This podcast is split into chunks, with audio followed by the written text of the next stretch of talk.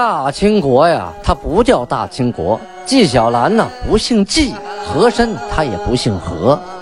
孝庄千万不能说自己是孝庄啊，叫声小主，那是你信口开河。白手绢的是妓女，肯定不是格格。今天呀，就听俊贝勒讲一段清朝历史正说的《清通鉴》。听众朋友们，大家好！有您的陪伴，童俊不孤单呐。下面咱们继续播讲《青通剑》啊。在播讲之前呢，首先呢要公布一个好消息，就是呢，最近啊，《青通鉴》呢历史排名在喜马拉雅的历史排名由八百多名一跃上升到六百多名。因为前一段时间呢一直保持在七百多名，后来呢听的人少啊，然后就挤到六百多，呃，挤到八百多名去了。然后这几天呢，俊贝勒本人啊，狂发广告啊，怎么广告呢？就是群发啊，发给每个好友，哦，然后或者是单发，一个一个发。张老师、李老师、王老师、赵老师，求你们了啊！听听俊贝勒费劲录的《青铜剑》，要是您有空呢，就订阅一下。哎，没想到还有朋友支持我哈，大家呢也给转发了一下，也订订阅了一下，这样收听率一上来，哎，排名我爬到六百多名了啊！这里要感谢各位朋友。啊，可能过去把安巴巴尼哈啊，非常感谢大家。嗯，好，下面继续播讲《青铜剑》。上次讲到清太宗天聪五年农历的辛未年，公元一六三一年啊，一六三一年二月份，皇太极啊得到消息说瓦尔喀那边大胜啊，俘获了人口、皮子呀啊，还有各种东西啊。再说说明朝这一边。同时啊，在这个二月份，明朝的神医魁，咱们前面提过啊，就是说神医元的弟弟啊，神医元败死之后，神医魁继续领着农民起义军在陕西芝丹县附近啊，继续与明军作战。这个神医魁啊，也挺能打的啊，接了他哥哥班以后啊，打下了河水。他不往陕西那边跑，他往甘肃那边跑啊，在甘肃省合水县东北的城关乡老城关，把那给打下来了。后来又围了庆阳，庆阳也属于甘肃省啊。那位问了，为什么老打这个这个城那个城啊？哎，过去打城有好处啊，城里头有钱呐，有衣服啊，有财产呐，有粮食啊，对呀。但是农村有什么呀？什么都没有，对吧？它不像现在城乡差距是越来越小了。那过去城乡差距太大了，农村呢就靠那点土地，秋天打那点粮食。一旦这个土地今年收成不好，那农村就什么都没有了，牲畜也吃光了。城里不一样，有经商的，有米店，有粮店，啊，还有首饰店、服装店，是吧？最关键还有官家的粮库，还有武器库，啊，弹药库，还有这个银库啊，官家的那个钱库，放钱的地方。打个城市，那就是盆满钵满呐，腰包鼓鼓啊，谁不愿意打城啊？但城不好打呀，人都是有防守的，要不怎么叫城呢？是吧？所以城都是那个时候兵家必争之地。打完这个打那个啊，呃，打下几个城之后啊，围了庆阳之后啊，但是呢，没有打过明朝的三边总督杨鹤啊。这个杨鹤呀，呃，带着部队把这个申一奎。给灭了啊！后来呢，沈一奎呢就投降了，杨鹤被招安了。这杨鹤最善于使这招啊！本身呢，他这个文官出身啊，他就善于招安，打完了就招，打完就招。所以这个沈一奎就带领了手下呢，就投了明军啊，转过脸来跟农民起义军对着干了。咱们转过头来说说大金国啊，历史上称后金，就是第二任韩皇太极呀。在三月初一这一天啊，在阳历的呢是四月二号。三月初一，档案记载啊，这皇太极呀啊，让所有的大臣们、贝勒们呐，请你们直言进谏，也说进言直谏啊，什么意思？就是有啥说啥，别在肚里憋着。为什么呢？他听说呀，这个国人呐，皆有怨言，什么意思？就下边小嘀咕特别多。啊，说这个说那个，他是你想听清，你你听不清；你要不想听，他还都有这个声音存在，怎么办呢？好，大家直言进谏，就是说什么我都不定你罪，你说什么我都不算你错，只要你说就行啊！我先赦你无罪。然后就把这个大贝勒代善、三贝勒蒙古尔泰啊，还有议政贝勒十个大贝勒，同时还招了八大臣啊。皇太极啊，写了三封信，一模一样的啊，分别给这三份人啊。于是啊，这些各个贝勒呀就开始读吧。一看啊，皇太极是这个意思，让我们勇于进谏啊，勇于进言，就是有什么主意说啊，有什么想法说。好，大贝勒得到鼓励了。其实啊，都有想法啊，治理国家嘛啊，一个人是不够用的。大家纷纷献计献策呀，啊，都发言。这个贝勒德格勒呀，首先说说嗣后诸贝勒有作奸犯科，被下截告者，即将截告之人从公审理，断立别期。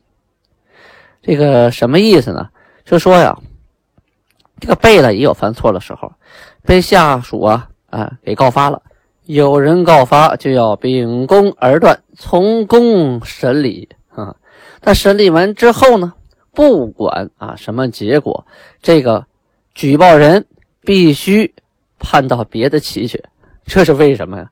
那还用想吗？肯定是怕打击报复啊，是吧？你只要不把这个说这个旗主给弄死、给告死，他活着有一口气在，肯定报复啊，是吧？你告我，我养你；你告我，肯定我。我给你小鞋穿，那我好像弄死你啊！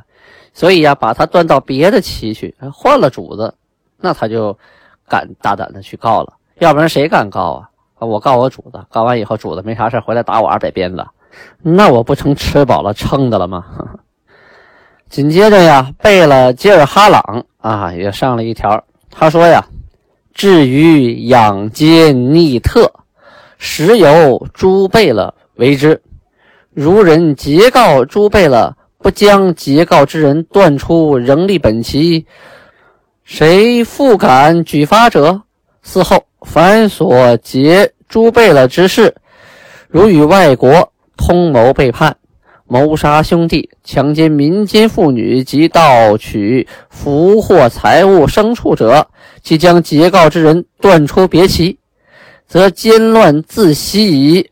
啊，他这什么意思？他这个吉尔哈朗的意思和德格类的意思完全是一个意思啊，说的更详细了一些，就是说呀，下边告上边，那你不给他断走喽，就完事以后不把他弄弄别人家去，那肯定主子报复啊。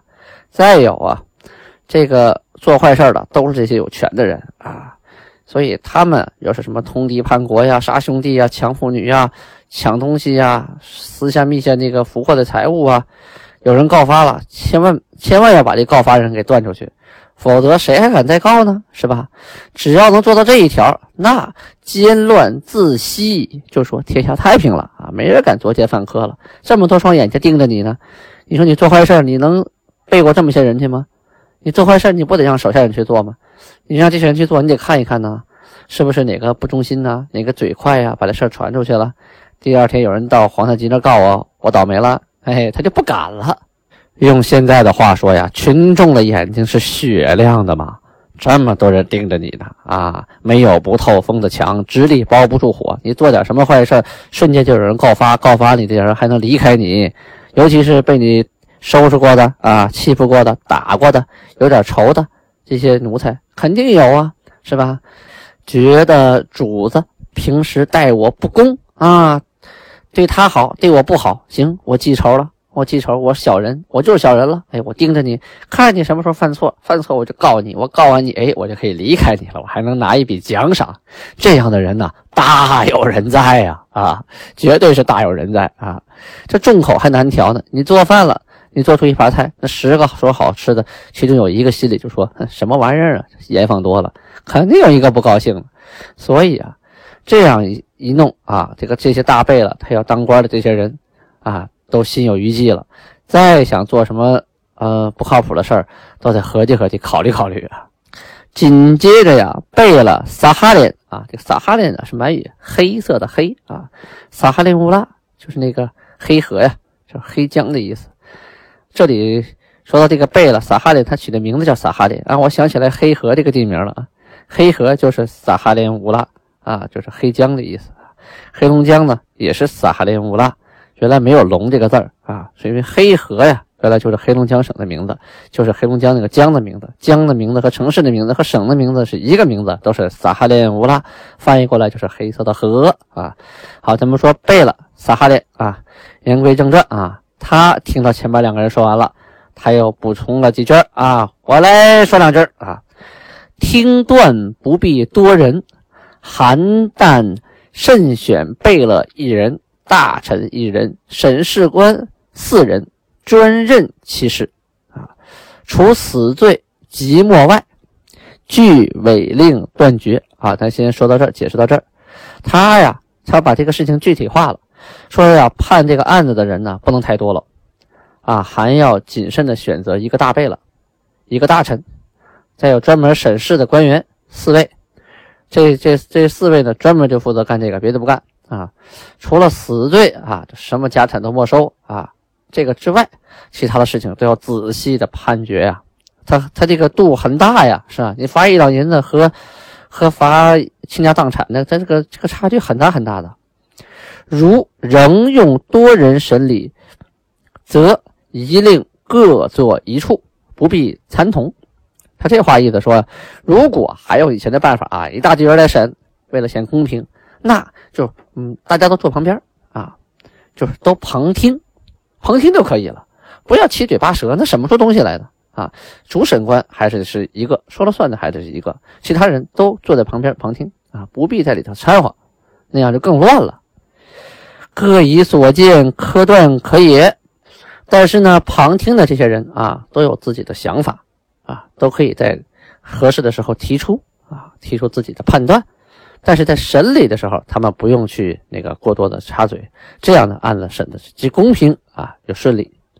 又曰啊，就是接着又说，民国呀，虽缺于战斗，而防御甚固。是说什么意思啊？说明朝啊，他们是不愿意打仗啊，他们打不过我们，但是呢，他们的防御能力是极强啊啊，不好打，因其官吏。与所辖地方得便宜从事，啊，什么原因呢？是说他们明朝的官啊，哈，在所管理的地方，他们有大权。说这个官在这里有大权，他就能把这个地方管理得很好，啊，他便于从事啊。我国虽一，而其则分，请统一八旗事权。啊，这句话很关键呐，也是皇太极特别想听到的一句话呀。说我们金国虽然是一个国家。但是分成八旗，每个旗都有自己的老大啊，各管一摊，各管一块，所以啊，希望能把这个八旗的权力啊统一统一起来啊，既有划分也有统一。有了统一之后啊，这个集体的利益就变成了大家的利益，共同的利益，这样既便于管理啊，又便于出兵打仗和经济发展啊，总之是有好处的。前一段时期，明朝攻打滦平和遵化，不就是例子吗？这个阿敏啊，只管自己这个旗，别的旗有危险了，他不救，你死死去呗。哎，我自己这点人活着就行，把财产啊一搂而光，把汉人都杀光了，也不管你国家的利益，也不管你皇太极的利益，也不管你其他旗的利益，只要我旗这些人啊安然无恙啊，都盆满钵满，腰包满满，带着女人孩子回来，这就行了。这种小思想啊，各自为政的思想，直接禁锢着我们国家的发展。呃，以上几个贝勒呀，只是在史料当中啊有所记载的。除了这些呃这几位之外，那其他人肯定也不能闲着呀，说这个说那个的都有啊。皇太极既然发出了这样的条文，说鼓励大家直言进谏，自然有他的道理啊，肯定他是有一定的把控能力的。假设直人进谏，十个人都说你该退位了，你实在领导无方，这也不靠谱，那也不靠谱，他不给自己找找罪受吗？啊，自己搬石头砸自己的脚吗？那是不可能的。他肯定听到了啊，下边的一些声音符合他的政治理念、政治意愿啊。这事儿我也这么想，但是我提出来不太好吧？大家会觉得我这个人自私，想拢权。哎呀，大家来提。啊，大家来提嘛，你们踊跃提。哎，你们一提，正合我意，好，他的政治目的就达到了啊。所以他在提出这些之前呢，他是心里有一定准备，同时也是有一定把控能力的啊，绝对是有的放矢啊。紧接着，档案三月十三日啊，农历皇太极这一天呢，搞了个阅兵典礼。他阅的是哪波兵呢？阅的是新编起来的汉兵啊，就是汉军旗啊。命令各首战的各兵分列两翼啊，是分两队来检阅他们验放火炮，还有鸟枪，就是鸟铳啊。火铳就长的那个火铳啊，这些人呢排好队伍，平常为了这个这次检阅，呃早就准备好了。本身这些兵啊，他就是明朝训练多年的这个炮兵和火器兵，本身就现成的啊。那个将军呢，也都是明朝的将军，一切都现成的，只不过换了个服装，刮了刮头啊，然后开始重新验放啊，一声令下呀，砰砰砰，火炮通通通通通。火铳啊，这一排打完蹲下，那一排上来，咔咔咔，这枪子密集的，对面远处的草靶、草人啊，瞬间就打成了筛子。几波这鸟枪响完之后啊，那靶子都找不着了，打碎了，打没影了啊。这个大炮啊，是奔远处啊炸的那个山包啊、土包啊、土堆啊当炮靶子。这一炮过去，砰，土堆就没有了，一座小山就给夷平了。还砸出个大坑来啊！大的小木屋当炮靶子，这一炮砰，也是个大坑；修堵墙当炮靶子，这一炮砰，又准又狠呐！墙给开个大窟窿。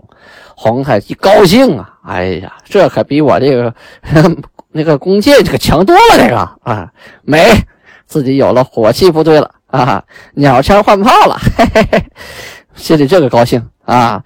表扬他们器械精良啊！操演娴熟啊，怎么办呢？赏啊，从哪儿出钱呢？从我自己的腰包啊，从躺金里出。躺金呢，就是他自己的腰包啊，不是说拿国库的银子啊，不是拿别人家银子，他自己掏腰包。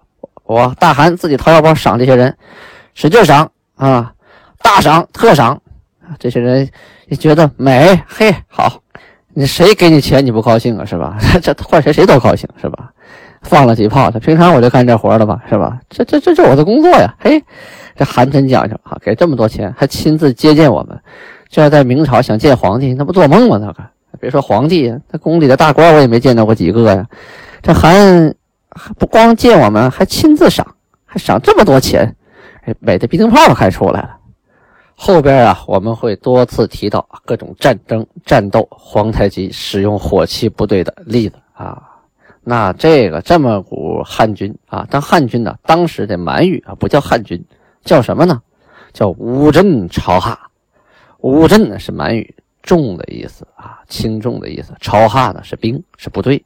乌镇朝哈就是重兵，就相当于我们现在的二炮火箭军部队啊，这么个意思，叫乌镇朝哈。这童养性啊带领的五镇朝哈后边可真是立了汗马功劳啊！每次打仗那都全靠这五镇朝哈把把城墙轰一口子，这个骑兵步兵才能进去。而且皇太极呀，这个人打仗啊是最怕这个损兵折将的，他特别爱惜士兵啊，觉得是有点亏他就不打，他唯而不打，等谁呢？就等吴真朝汉啊！您若是想听特别精彩的、特别具体的战争事例啊！您就静下心来，耐下心来，往后听，后边多着呢啊！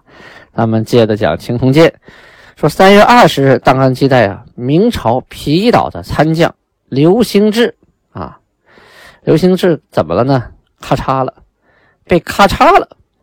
咱们前文书提到过，这个刘兴志啊，他一直想投降金国啊，确实明朝这边对他不太好，哥哥死了也没有抚恤啊。还动不动的怀疑他，但是他本来就是从金国这边逃过去的呀，现在要逃回去，确实再返回金国吧，也是心有余悸呀。啊，前一段时期啊，刘兴志跟皇太极秘密通了不少信，皇太极呢，一看刘兴志表现不错，不是跟他说吗？来年春天啊，我们再干点事儿，就秘密的将他母亲、妻子和孩子从这个监狱里就提出来了。啊，安抚好，弄个院子，有人伺候着。